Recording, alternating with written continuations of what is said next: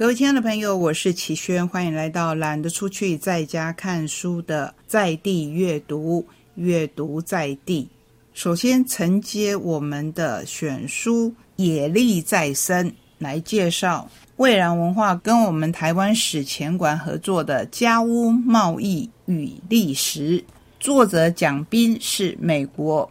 宾夕凡尼亚大学的博士，现任国立台东大学公共与文化事务学系的兼任教授，曾经担任中央研究院民族学研究所的副所长，国立清华大学人类学研究所合聘副教授等等。他的研究领域主要是社会文化人类学，曾进行田野研究的地方包括。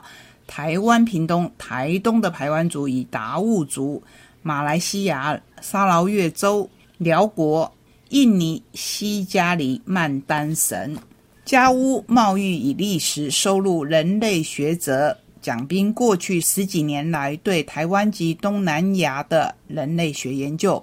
台湾原住民岛屿东南亚及大洋洲多数族群同属南岛语族。在语言学与考古学的研究上，都认为台湾是南岛语族最古老的分布地之一，甚至可能是原乡。东南亚是台湾的近邻，对多数国人而言却相对陌生。本书六篇文章西论金碧入离，只要翻开阅读，就能进一步了解台湾原住民和他们文化上的亲戚岛屿东南亚。我们刚才说到，他的研究不局限于台湾，可是我们身在台湾，当然是对台湾本身的东西最有兴趣。那就看看台湾排湾族的家屋与社会构成。大家对排湾族的印象是什么？略有认识的人，可能就会提出石板屋，还有百步蛇的陶瓮，就完全具现了这个印象。除了石板屋之外，它的木门上中心就雕刻上最具代表特色的百步蛇陶瓮。这本书虽然是一位研究者的书，可是如果你对南岛文化有兴趣，我相信你读起来是津津有味的。说到沟通，除了语言的沟通以外，读书其实就是一种借着文字而来的沟通。我们介绍渠成文化的精准沟通力。作者赖聪明，这是全球创业人物实录件里面的一本，让人际沟通化繁为简，让沟通成为艺术而不是技术，从对抗走向对话，把话说到别人的心里去。百分之百的原则，不多说，不少说，觉察自己，觉察对方，认知觉醒，这是一本人际沟通的宝典。由赖聪明自己娓娓道来，他在亲子教养这个领域里面训练了三十六年，是法院心理咨商师的讲师，生命潜能培训讲师，头衔好多好多，我就不一一介绍了。他最常开的课程是关于幸福人际高效能培训课程、健康咨询师的课程、一起直线快速成交术课程。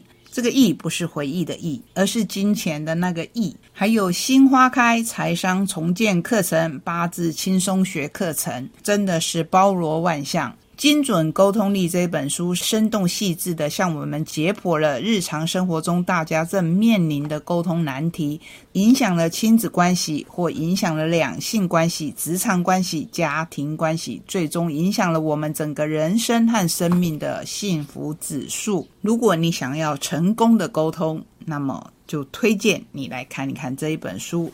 接下来我们要连续介绍两本。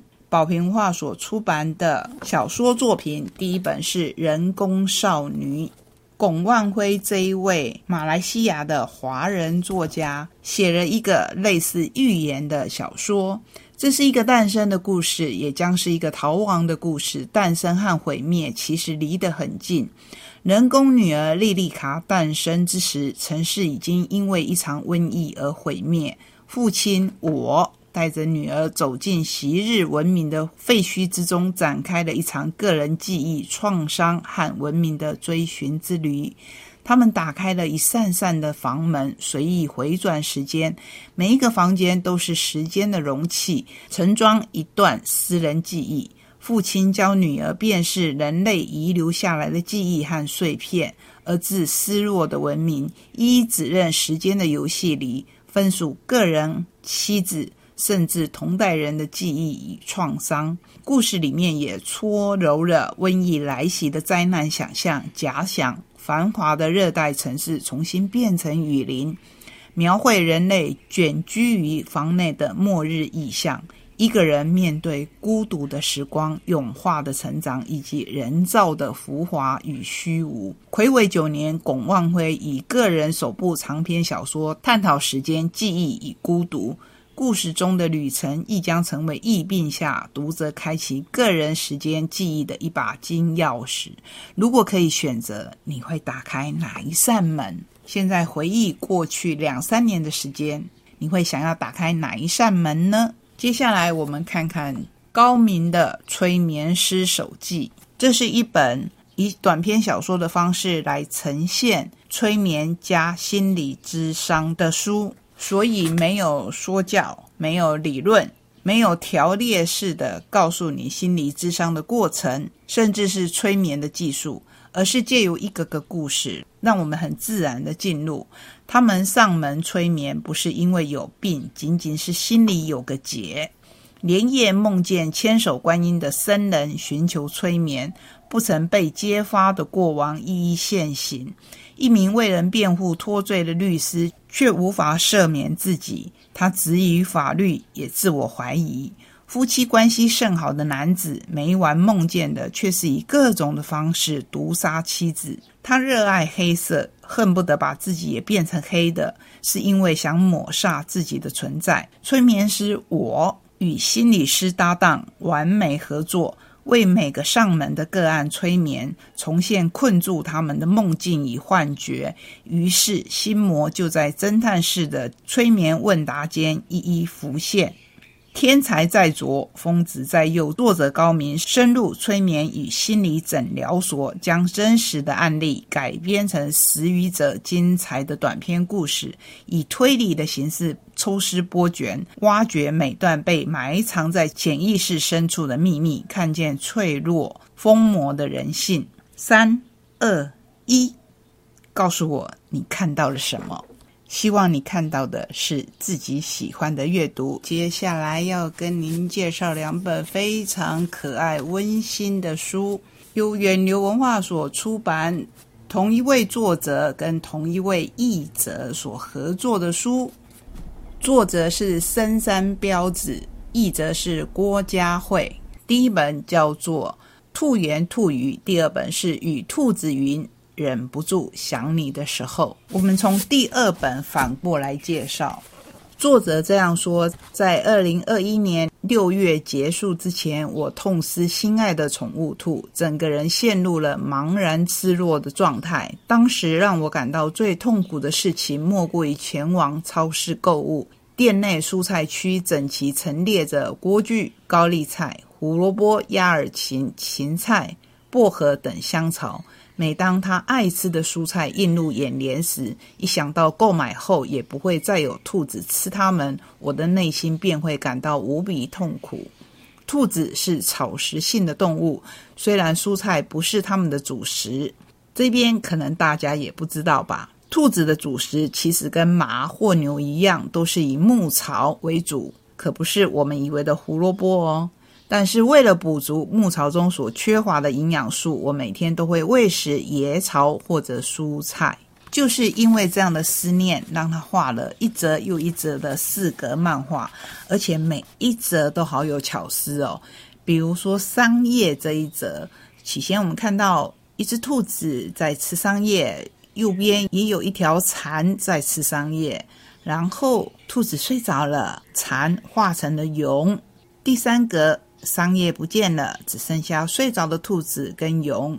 第四个呢？哇，它们都有了翅膀诶蚕当然化成了蛾，而兔子也有了翅膀。那当然就是暗喻它的离去。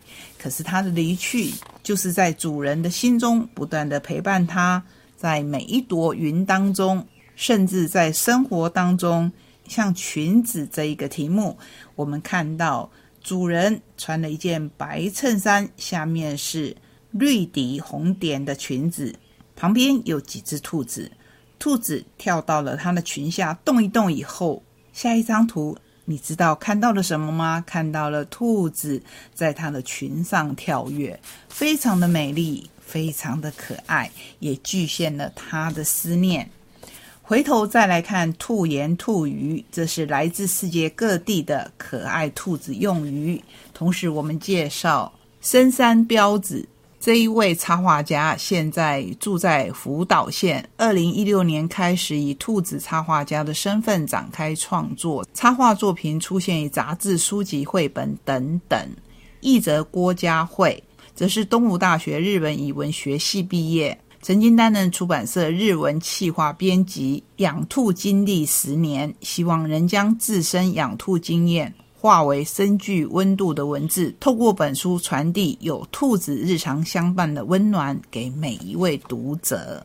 这份温暖，我相信只要你家有宠物，或者你的心中有深爱及思念的人事物，都可以感受得到。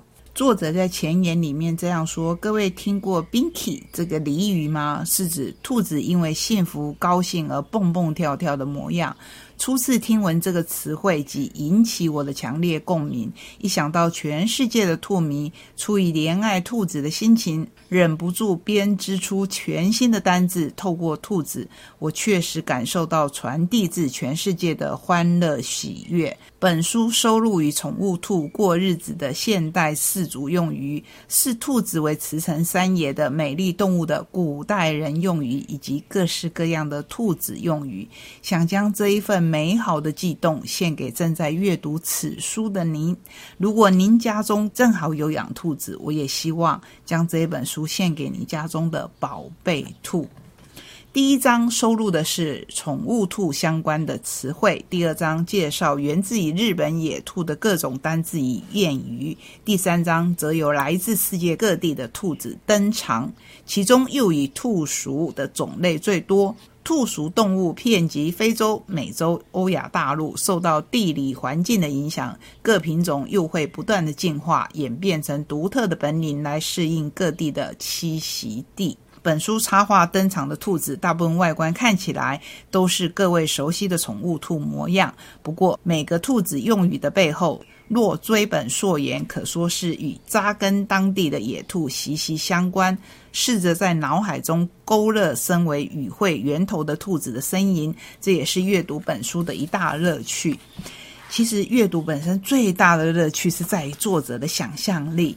或者在《归月》这一篇当中，传说月亮上住着玉兔，归月便是用来代替兔子的死亡。虽然这是极其悲伤的事情，但是人们和兔子的寿命长短不同，我们只能目送他们离去。不过别担心，请抬头仰望夜空中的月亮，您的兔子将会在那里静静的等待。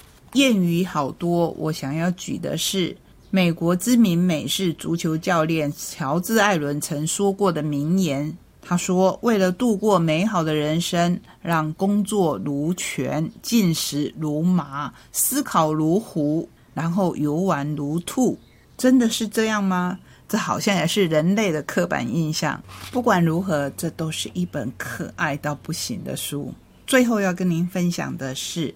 春夜是兔子的尾巴，这是科米共和国的谚语，形容春天的夜晚像兔子尾巴般短暂。